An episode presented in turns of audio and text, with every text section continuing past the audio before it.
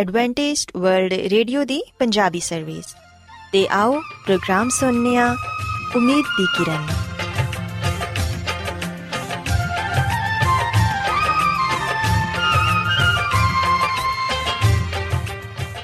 ਸਾਥਿਓ, ਮੈਂ ਤੁਹਾਡੀ ਮੇਜ਼ਬਾਨ ਫਰਾਸਲੀਮ ਪ੍ਰੋਗਰਾਮ ਉਮੀਦ ਦੀ ਕਿਰਨ ਦੇ ਨਾਲ ਤੁਹਾਡੀ ਖidmat 'ਚ ਹਾਜ਼ਰ ਹਾਂ।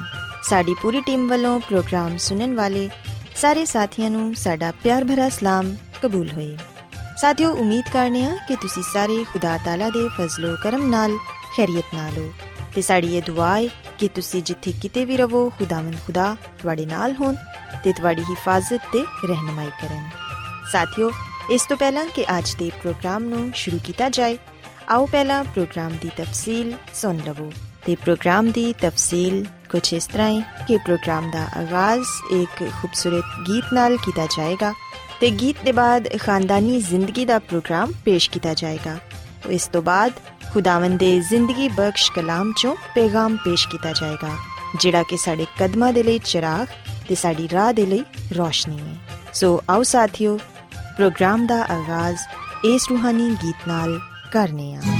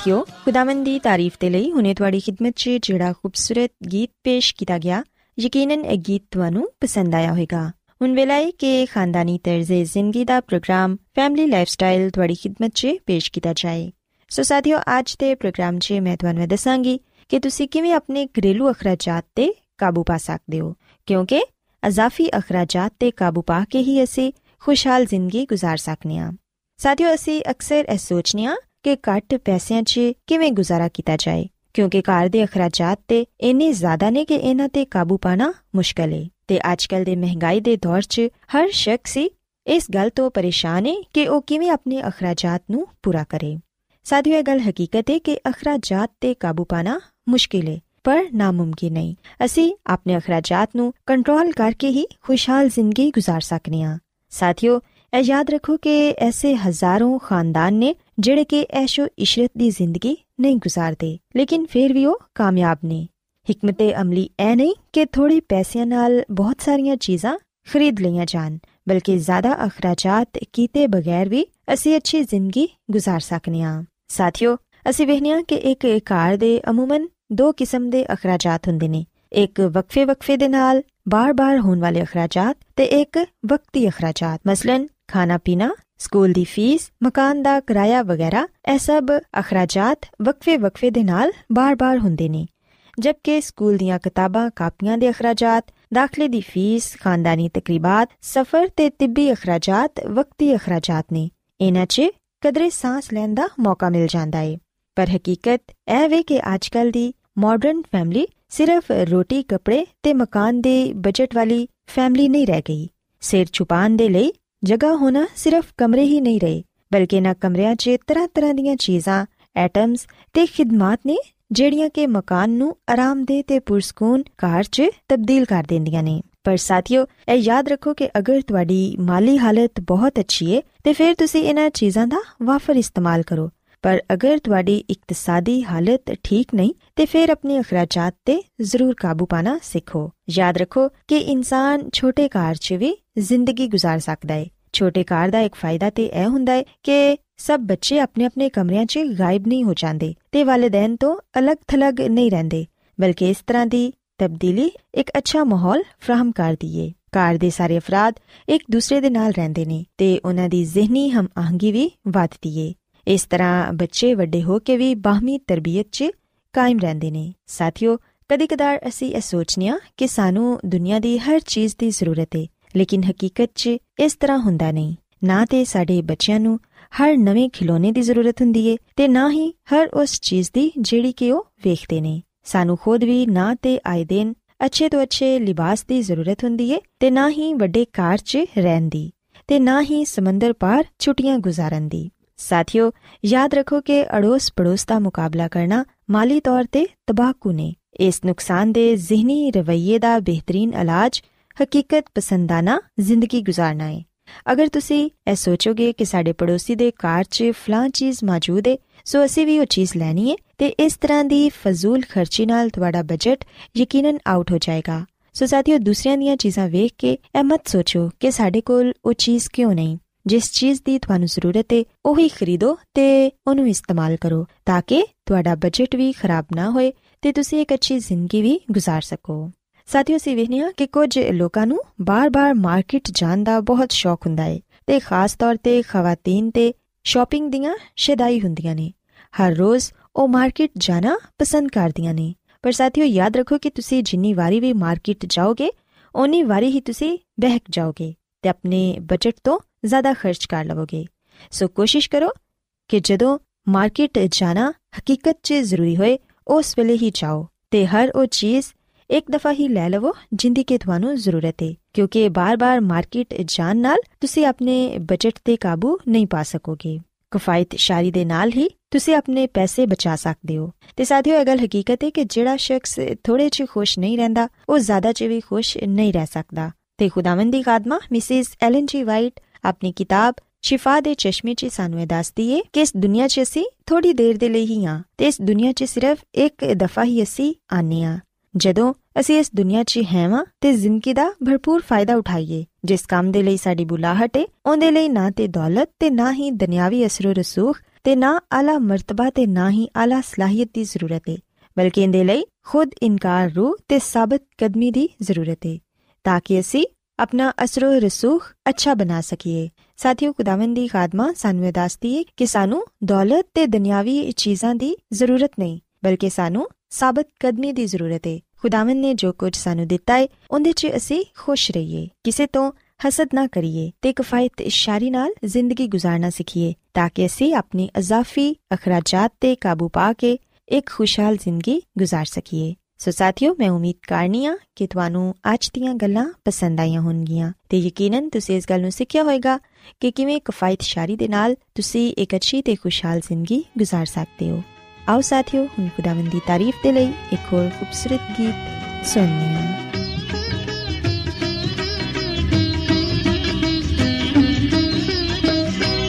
ਤੁਸੀਂ ਗਾਓ ਸਨਾ ਗਾਓ ਸਨਾ ਤੁਸੀਂ ਅਬਦੀ ਤੁਸੀਂ ਗਾਓ ਸਨਾ ਗਾਓ ਸਨਾ ਤੁਸੀਂ ਅਬਦੀ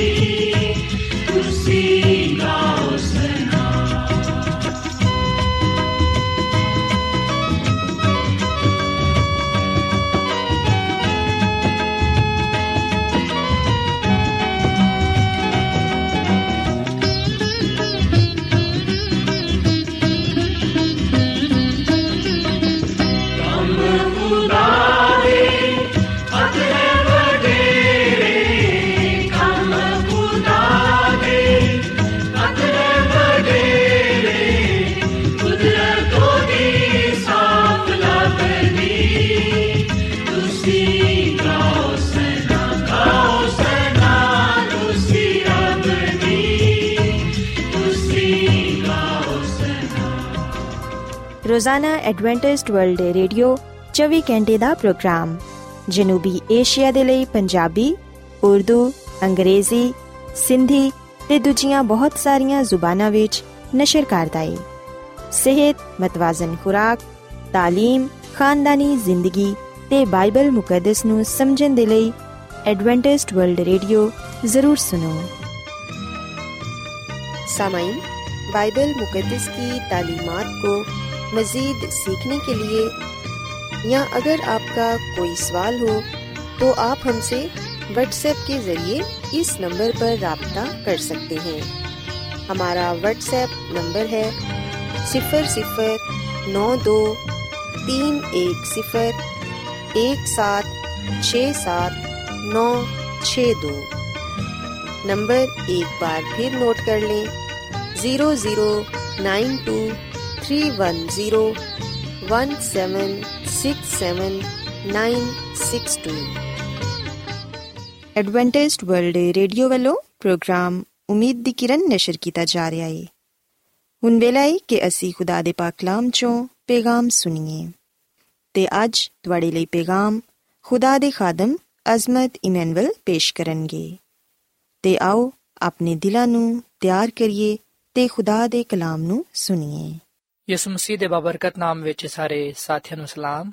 ਸਾਥੀਓ, ਮੈਂ ਮਸੀਹ ਯਿਸੂ ਵਿੱਚ ਤੁਹਾਡਾ ਖਾਦਮ ਅਜ਼ਮਤ ਇਮਾਨੁਅਲ, ਕਲਾਮੇ ਮੁਕੱਦਸ ਦੇ ਨਾਲ ਤੁਹਾਡੀ ਖਿਦਮਤ ਵਿੱਚ ਹਾਜ਼ਰ ਹਾਂ ਤੇ ਮੈਂ ਖੁਦਾਵੰਦ ਖੁਦਾ ਦਾ ਸ਼ੁਕਰ ਅਦਾ ਕਰਨਾ ਮੈਂ ਕਿ ਅੱਜ ਮੈਂ ਤੁਹਾਨੂੰ ਇੱਕ ਵਾਰ ਫੇਰ ਖੁਦਾਵੰਦ ਦਾ ਕਲਾਮ ਸੁਣਾ ਸਕਣਾ ਆਓ ਸਾਥੀਓ, ਅਸੀਂ ਆਪਣੀ ਰੂਹਾਨੀ ਜ਼ਿੰਦਗੀ ਦੀ ਮਜ਼ਬੂਤੀ ਦੇ ਲਈ, ਤਰੱਕੀ ਦੇ ਲਈ ਖੁਦਾਵੰਦ ਦੇ ਕਲਾਮ ਨੂੰ ਸੁਣਨੇ ਆ ਅੱਜ ਅਸੀਂ ਬਾਈਬਲ ਮੁਕੱਦਸ ਚੋਂ ਆਲਮੇ ਅਰਵਾ ਦੇ ਬਾਰੇ ਜਾਣਾਂਗੇ। ਬੜੀ ਦਫਾ ਸਾਂ ਲਫ਼ਜ਼ ਆਲਮੇ ਅਰਵਾ ਪੜਿਆ ਹੈ ਸੁਨਿਆ ਵੀ ਹੈ। ਪਰ ਇਹਦੇ ਬਾਰੇ ਅਸੀਂ ਬੜਾ ਘੱਟ ਜਾਣਦੇ ਆ ਆਓ ਅੱਜ ਅਸੀਂ ਇਸ ਗੱਲ ਨੂੰ ਵੇਖੀਏ ਕਿ ਬਾਈਬਲ ਮੁਕੱਦਸ ਕਿਸ ਤਰ੍ਹਾਂ ਇਸ ਲਫ਼ਜ਼ ਨੂੰ ਬਿਆਨ ਕਰਦੀ ਏ। ਬੇਸ਼ੱਕ ਸਾਨੂੰ ਬਾਈਬਲ ਮੁਕੱਦਸ ਵਿੱਚ ਲਫ਼ਜ਼ ਆਲਮੇ ਅਰਵਾ ਪੜਨ ਨੂੰ ਮਿਲਦਾ ਹੈ। ਪਰ ਸਾਥੀਓ ਸਾਡੇ ਲਈ ਇਹ ਜਾਣਨਾ ਬੜਾ ਹੀ ਜ਼ਰੂਰੀ ਹੈ ਕਿ ਬਾਈਬਲ ਮੁਕੱਦਸ ਇਹਨੂੰ ਕਿਸ ਤਰ੍ਹਾਂ ਬਿਆਨ ਕਰਦੀ ਹੈ। ਇਹਦਾ ਕੀ ਮਤਲਬ ਹੈ? ਸੋ ਆਓ ਅਸੀਂ ਬਾਈਬਲ ਮੁਕੱਦਸ ਚੋਂ ਆਲਮੇ ਅਰਵਾ ਦੇ ਬਾਰੇ ਜਾਣੀਏ ਤੇ ਇਸ ਗੱਲ ਨੂੰ ਸਿੱਖੀਏ ਕਿ ਬਾਈਬਲ ਮੁਕੱਦਸ ਸਾਨੂੰ ਇਹਦੇ ਬਾਰੇ ਕੀ ਤਾਲੀਮ ਦਿੰਦੀ ਹੈ। ਸਾਥੀਓ, ਅਗਰ ਅਸੀਂ ਬਾਈਬਲ ਮੁਕੱਦਸ ਦੇ ਨਵੇਂ ਏਧਨਾਮੇ ਵਿੱਚ ਅਮਾਲ ਦੀ ਕਿਤਾਬ ਇਹਦੇ 2 ਬਾਬ ਦੀ 31ਵੀਂ ਅਧ ਪੜ੍ਹੀਏ ਸੋ ਅਮਾਲ ਦੀ ਕਿਤਾਬ ਦੇ 2 ਬਾਬ ਦੀ 29ਵੀਂ ਅਧ ਵਿੱਚ ਲਿਖਿਆ ਹੈ ਕਿ ਉਹਨੇ ਪੇਸ਼ਨ ਗੋਈ ਦੇ ਤੌਰ ਨਾਲ ਮਸੀਹ ਦੇ ਜੀ ਉਠਣ ਦਾ ਜ਼ਿਕਰ ਕੀਤਾ ਕਿ ਨਾ ਉਹ ਆਲਮੇ ਅਰਵਾ ਵਿੱਚ ਛੜਿਆ ਗਿਆ ਤੇ ਨਾ ਉਹਦੇ ਜਿਸਮ ਦੇ ਸੜਨ ਦੀ ਨੌਬਤ ਪਹੁੰਚੀ।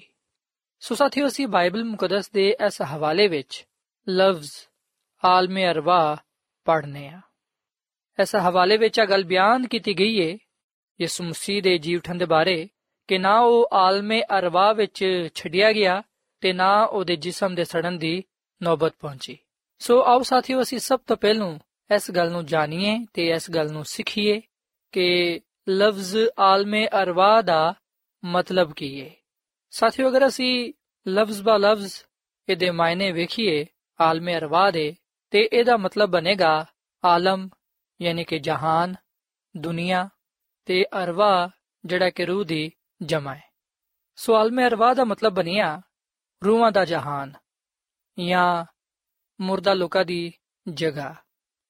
ਸਾਥੀਓ ਗੱਲ ਯਾਦ ਰੱਖੋ ਕਿ ਬਾਈਬਲ ਮੁਕੱਦਸ ਦੇ ਪੁਰਾਣੇ ਅਹਿਦਨਾਮੇ ਵਿੱਚ ਲਫ਼ਜ਼ ਆਲਮੇ ਅਰਵਾ ਇੱਕ ਦਫਾ ਵੀ ਇਸਤੇਮਾਲ ਨਹੀਂ ਹੋਇਆ। ਬਾਈਬਲ ਮੁਕੱਦਸ ਦਾ ਪਹਿਲਾ ਹਿੱਸਾ ਜਿਹੜਾ ਕਿ ਪੁਰਾਣਾ ਅਹਿਦਨਾਮਾ ਹੈ, ਇਹਦੇ ਵਿੱਚ ਅਸੀਂ ਕਿਧਰੇ ਵੀ ਲਫ਼ਜ਼ ਆਲਮੇ ਅਰਵਾ ਨਹੀਂ ਪੜ੍ਹਦੇ। ਜਦਕਿ ਬਾਈਬਲ ਮੁਕੱਦਸ ਦੇ ਨਵੇਂ ਏਧਨਾਮੇ ਵਿੱਚ ਲਫ਼ਜ਼ ਆਲਮੇ ਅਰਵਾ ਤਕਰੀਬਨ 10 ਵਾਰਾਂ ਇਸਤੇਮਾਲ ਹੋਇਆ ਹੈ। ਮੱਤੀ ਦੀ ਅੰਜੀਲ ਦੇ 11ਵੇਂ ਬਾਬ ਦੀ 23 ਐਤ ਔਰ ਫਿਰ ਇਹਦੇ 16ਵੇਂ ਬਾਬ ਦੇ 18ਵੀਂ ਐਤ ਲੂਕਾ ਦੀ ਅੰਜੀਲ ਦੇ 10 ਬਾਬ ਦੀ 15ਵੀਂ ਐਤ ਔਰ ਫਿਰ ਇਹਦੇ 16ਵੇਂ ਬਾਬ ਦੀ 23 ਐਤ ਅਮਾਲ ਦੀ ਕਿਤਾਬ ਦੇ 2 ਬਾਬ ਦੀ 27ਵੀਂ ਐਤ ਫਿਰ 31ਵੀਂ ਐਤ ਤੇ ਮੁਕਾਸ਼ਵਾ ਦੀ ਕਿਤਾਬ ਦੇ ਪਹਿਲੇ ਬਾਬ ਦੇ 18ਵੀਂ ਐਤ ਇਹਦੇ 6 ਬਾਬ ਦੀ 8ਵੀਂ ਐਤ 20 ਬਾਬ ਦੀ 13ਵੀਂ ਤੇ 14ਵੀਂ ਐਤ ਸੋ ਬਾਈਬਲ ਮੁਕੱਦਸ ਦੇ ਨਵੇਂ ਏਧਨਾਮੇ ਵਿੱਚ ਇਹਨਾਂ ਹਵਾਲਿਆਂ ਵਿੱਚ ਅਸੀਂ ਲਫ਼ਜ਼ ਆਲਮੇ ਅਰਵਾ ਪੜ੍ਹਨੇ ਆ। ਸੋ ਸਾਥੀਓ ਗੱਲ ਯਾਦ ਰੱਖੋ ਕਿ ਲਫ਼ਜ਼ ਆਲਮੇ ਅਰਵਾ ਸਿਰਫ ਬਾਈਬਲ ਮੁਕੱਦਸ ਦੇ ਨਵੇਂ ਏਧਨਾਮੇ ਵਿੱਚ ਹੀ ਇਸਤੇਮਾਲ ਹੋਇਆ ਹੈ, ਜਦਕਿ ਲਫ਼ਜ਼ ਆਲਮੇ ਰਵਾ ਬਾਈਬਲ ਮੁਕੱਦਸ ਦੇ ਪੁਰਾਣੇ ਅਹਿਦਨਾਮੇ ਵਿੱਚ ਇਸਤੇਮਾਲ ਨਹੀਂ ਹੋਇਆ।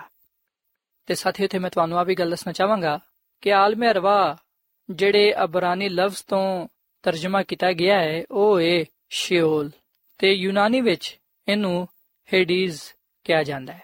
ਤੇ ਤਕਰੀਬਨ 65 ਮਰਤਬਾ ਜਿਹੜਾ ਸ਼ਿਓਲ ਲਫ਼ਜ਼ ਹੈ, ਉਹ ਬਾਈਬਲ ਮੁਕੱਦਸ ਦੇ ਪੁਰਾਣੇ ਅਹਿਦਨਾਮੇ ਵਿੱਚ ਇਸਤੇਮਾਲ ਹੋਇਆ ਹੈ, ਜਿਹਦਾ ਤਰਜਮਾ ਆਲਮੇ ਰਵਾ ਦੇ ਬਜਾਏ ਪਾਤਾਲ ਕੀਤਾ ਗਿਆ ਹੈ।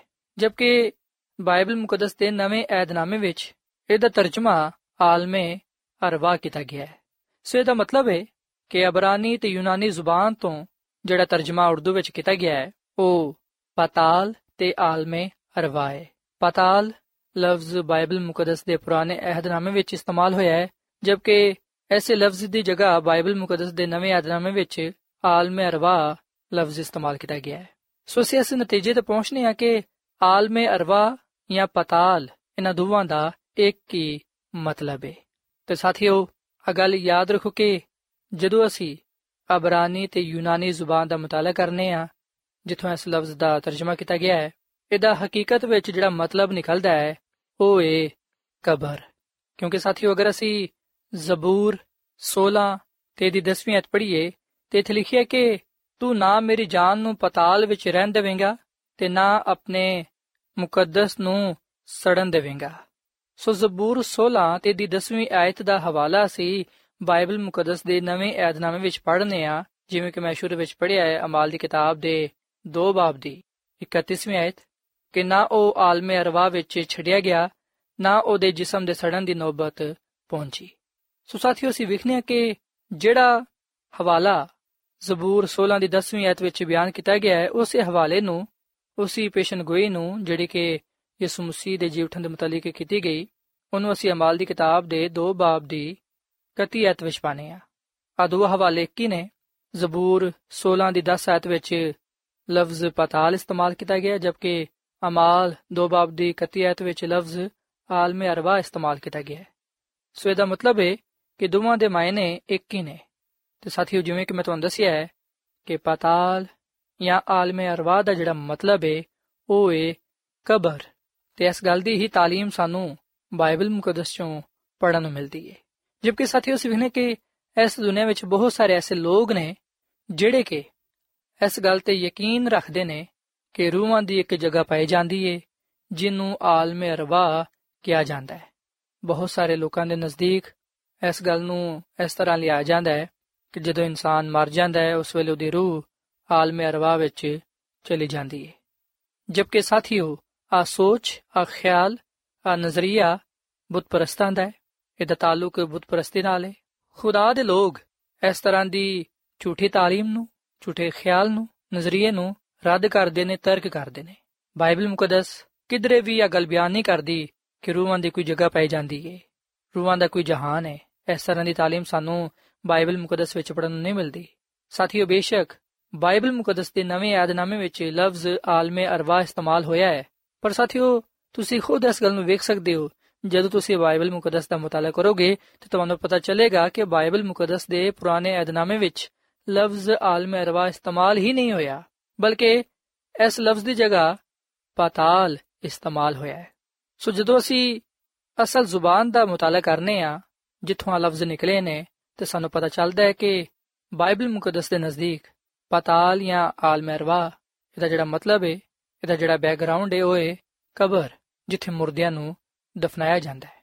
ਤੇ ਸਾਥੀਓ, ਜਿਵੇਂ ਕਿ ਅਸੀਂ ਮੁਕਾਸ਼ਵਾ ਦੀ ਕਿਤਾਬ ਦੇ 20ਵੇਂ ਬਾਬ ਦੀ 13ਵੀਂ ਅਧ ਵਿੱਚ ਗੱਲ ਪੜ੍ਹਨੇ ਆ ਕਿ ਸਮੁੰਦਰ ਨੇ ਆਪਣੇ ਅੰਦਰ ਦੇ ਮੁਰਦਿਆਂ ਨੂੰ ਦੇ ਦਿੱਤਾ ਤੇ ਮੌਤ ਤੇ ਆਲਮੇ ਅਰਵਾ ਨੇ ਆਪਣੇ ਅੰਦਰ ਦੇ ਮੁਰਦਿਆਂ ਨੂੰ ਦੇ ਦਿੱਤਾ ਤੇ ਉਹਨਾਂ ਦੇ ਲਈ ਹਰ ਇੱਕ ਦੇ ਅਮਾਲ ਦੇ ਮੁਆਫਿਕ ਉਹਨਾਂ ਦਾ ਇਨਸਾਫ ਕੀਤਾ ਗਿਆ। ਸੋ ਇਥੇ ਅਸੀਂ ਬੜੇ ਆਸਾਨ ਤੇ ਸਾਦਾ ਲਫ਼ਜ਼ਾਂ ਵਿੱਚ ਇਸ ਗੱਲ ਨੂੰ ਸਿੱਖ ਸਕਨੇ ਆ, ਇਸ ਗੱਲ ਨੂੰ ਜਾਣ ਸਕਨੇ ਆ। ਖੁਦਾਵੰਦ ਦਾ ਕਲਾਮ ਅਗਲ ਬਿਆਨ ਕਰਦਾ ਹੈ, ਬਾਈਬਲ ਮੁਕੱਦਸ ਅਗਲ ਬਿਆਨ ਕਰਦੀ ਹੈ ਕਿ ਆਲਮੇ ਅਰਵਾ ਨੇ ਆਪਣੇ ਅੰਦਰ ਦੇ ਮੁਰਦਿਆਂ ਨੂੰ ਦੇ ਦਿੱਤਾ। ਸੋ ਇਥੇ ਆ ਲਫ਼ਜ਼ ਨਹੀਂ ਲਿਖਿਆ ਗਿਆ ਕਿ ਆਲਮੇ ਅਰਵਾ ਨੇ ਆਪਣੇ ਅੰਦਰ ਦੀਆਂ ਰੂਹਾਂ ਨੂੰ ਦੇ ਦਿੱਤਾ। ਸਾਥੀਓ, ਇਥੇ ਤੁਸੀਂ ਬੜੀ ਤਵੱਜਾ ਦੇ ਨਾਲ ਪੜੋ ਇਸ ਗੱਲ ਤੇ ਗੌਰ ਕਰੋ ਕਿ ਇਥੇ ਆ ਗੱਲ ਬਿਆਨ ਕੀਤੀ ਗਈ ਹੈ ਕਿ ਆਲਮੇ ਅਰਵਾ ਨੇ ਆਪਣੇ ਅੰਦਰ ਦੇ ਮੁਰਦਿਆਂ ਨੂੰ ਦੇ ਦਿੱਤਾ। ਸੋ ਇਹਦਾ ਮਤਲਬ ਹੈ ਕਿ ਕਬਰ ਨੇ ਆਪਣੇ ਅੰਦਰ ਦੇ ਮੁਰਦੇ ਦੇ ਦਿੱਤੇ। ਸੋ ਸਾਥੀਓ, ਆਲਮੇ ਅਰਵਾ ਦਾ ਜਿਹੜਾ ਮਤਲਬ ਹੈ, ਜਿਹਨੂੰ ਬਾਈਬਲ ਮੁਕੱਦਸ ਪੇਸ਼ ਕਰਦੀ ਏ ਉਹ ਏ ਕਬਰ। ਔਰ ਫਿਰ ਅਸੀਂ ਇਹਦੀ 14ਵੀਂ ਅਧ ਵਿੱਚ ਗੱਲ ਪੜ੍ਹਨੇ ਆ ਕਿ ਫਿਰ ਮੌਤ ਤੇ ਆਲਮੇ ਅਰਵਾ ਅੱਗ ਦੀ ਜੀਲ ਵਿੱਚ ਸੁੱਟੇ ਗਏ। ਯਾਨੀ ਕਿ ਸਾਥੀਓ, ਇਸ ਦੁਨੀਆ ਦਾ ਖਾਤਮਾ ਹੋਏਗਾ ਤੇ ਆਖਿਰਕਾਰ ਖੁਦਾ ਦੀ ਆਪਣੀ ਬਾਦਸ਼ਾਹਤ ਕਾਇਮ ਹੋਏਗੀ। ਔਰ ਫਿਰ ਸਾਥੀਓ, ਅਸੀਂ ਮਤੀ ਦੀ ਅੰਜੀਲ ਦੇ 16ਵੇਂ ਬਾਬ ਦੀ 18ਵੀਂ ਆਇਤ ਵਿੱਚ ਇਸ ਗੱਲ ਨੂੰ ਪੜ੍ਹਨੇ ਆ ਕਿ ਯਿਸੂ ਮਸੀਹ ਨੇ ਪਤਰਸ ਰਸੂਲ ਨੂੰ ਆਖਿਆ ਕਿ ਮੈਂ ਤੈਨੂੰ ਕਹਿਣਾ ਵਾਂ ਕਿ ਤੂੰ ਪਤਰਸ ਹੈ, ਮੈਂ ਇਸ ਪੱਥਰ ਤੇ ਆਪਣੀ ਕਲੀਸਿਆ ਬਣਾਵਾਂਗਾ ਤੇ ਆਲਮੇ ਅਰਵਾ ਦੇ ਦਰਵਾਜ਼ੇ ਉਹਦੇ ਤੇ ਗਾਲਿਬ ਨਾ ਆਣਗੇ ਸੋ ਇਥੇ ਜਿਹੜੀ ਗੱਲ ਯਿਸੂ ਮਸੀਹ ਨੇ ਪਤਰਸ ਰਸੂਲ ਨੂੰ ਕਹੀ, ਅੱਜ ਉਹੀ ਗੱਲ ਖੁਦਾਵੰਦ ਯਿਸੂ ਮਸੀਹ ਹਰ ਇੱਕ ਇਮਾਨਦਾਰ ਸ਼ਖਸ ਨੂੰ ਵੀ ਕਹਿੰਦੀ ਹੈ। ਕਿ ਆਲਮੇ ਅਰਵਾ ਦੇ ਦਰਵਾਜ਼ੇ ਉਸ ਤੇ ਗਾਲਿਬ ਨਾ ਆਣਗੇ ਯਾਨੀ ਕਿ ਜਿਹੜੀ ਅਬਦੀ ਮੌਤ ਹੈ ਜਿਹੜੀ ਕਿ ਬਦਕਾਰਾਂ ਦੇ ਲਈ ਹੈ ਸ਼ਰੀਰਾਂ ਦੇ ਲਈ ਹੈ ਉਹ ਰਾਸਤਬਾਜ਼ ਲੋਕਾਂ ਤੇ ਨਹੀਂ ਆਏਗੀ। ਦੂਸਰੀ ਮੌਤ ਦਾ ਅਸਰ ਉਹਨਾਂ ਤੇ ਨਾ ਹੋਏਗਾ, ਬਲਕਿ ਖੁਦਾ ਦੇ ਲੋਕ ਦੂਜੀ ਮੌਤ ਤੋਂ, ਸਜ਼ਾ ਤੋਂ ਮਹਿਫੂਜ਼ ਰਹਿਣਗੇ। ਸੋ ਸਾਥੀਓ, ਬਾਈਬਲ ਮੁਕੱਦਸ ਦੇ ਨਵੇਂ ਏਧਨਾਮੇ ਵਿੱਚ ਜਿੱਥੇ ਵੀ ਲਫ਼ਜ਼ ਆਲਮੇ ਅਰਵਾ ਇਸਤੇਮਾਲ ਹੋਇਆ ਹੈ ਉਹਦਾ ਮਤਲਬ ਹੈ ਕਬਰ, ਉਹ ਜਗ੍ਹਾ ਜਿੱਥੇ ਮੁਰਦੇ ਦਫਨਾਏ ਜਾਂਦੇ ਨੇ। ਮੁਰਦਾ ਲੋਕਾਂ ਦੀ ਜਗ੍ਹਾ।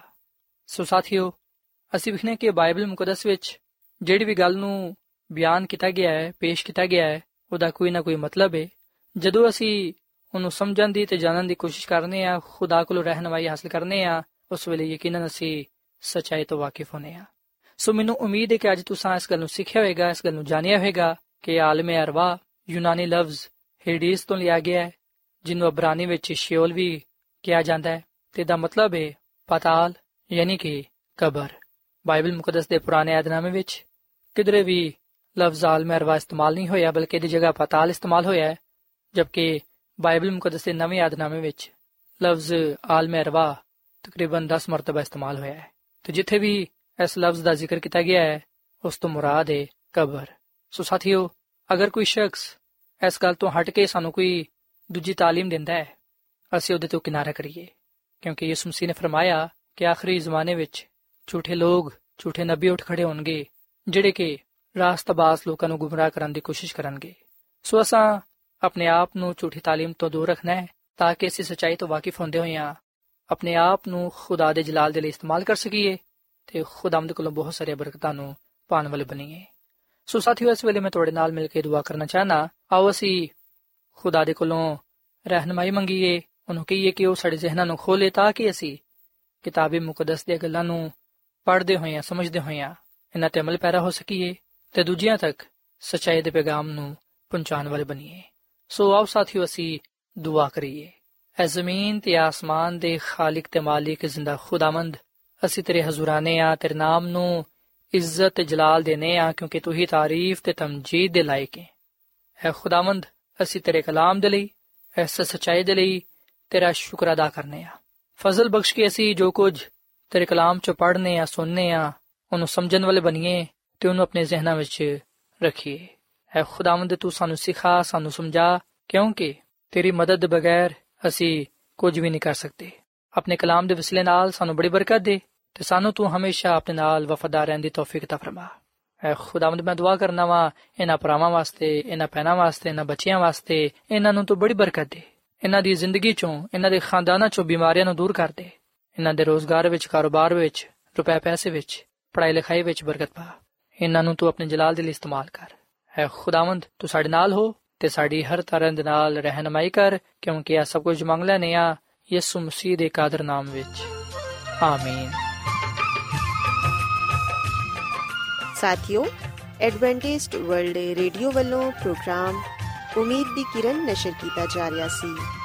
ਉਮੀਦ ਕਰਨੇ ਆ ਕਿ ਅੱਜ ਦਾ ਪ੍ਰੋਗਰਾਮ ਯਕੀਨਨ ਤੁਹਾਨੂੰ ਪਸੰਦ ਆਇਆ ਹੋਵੇਗਾ।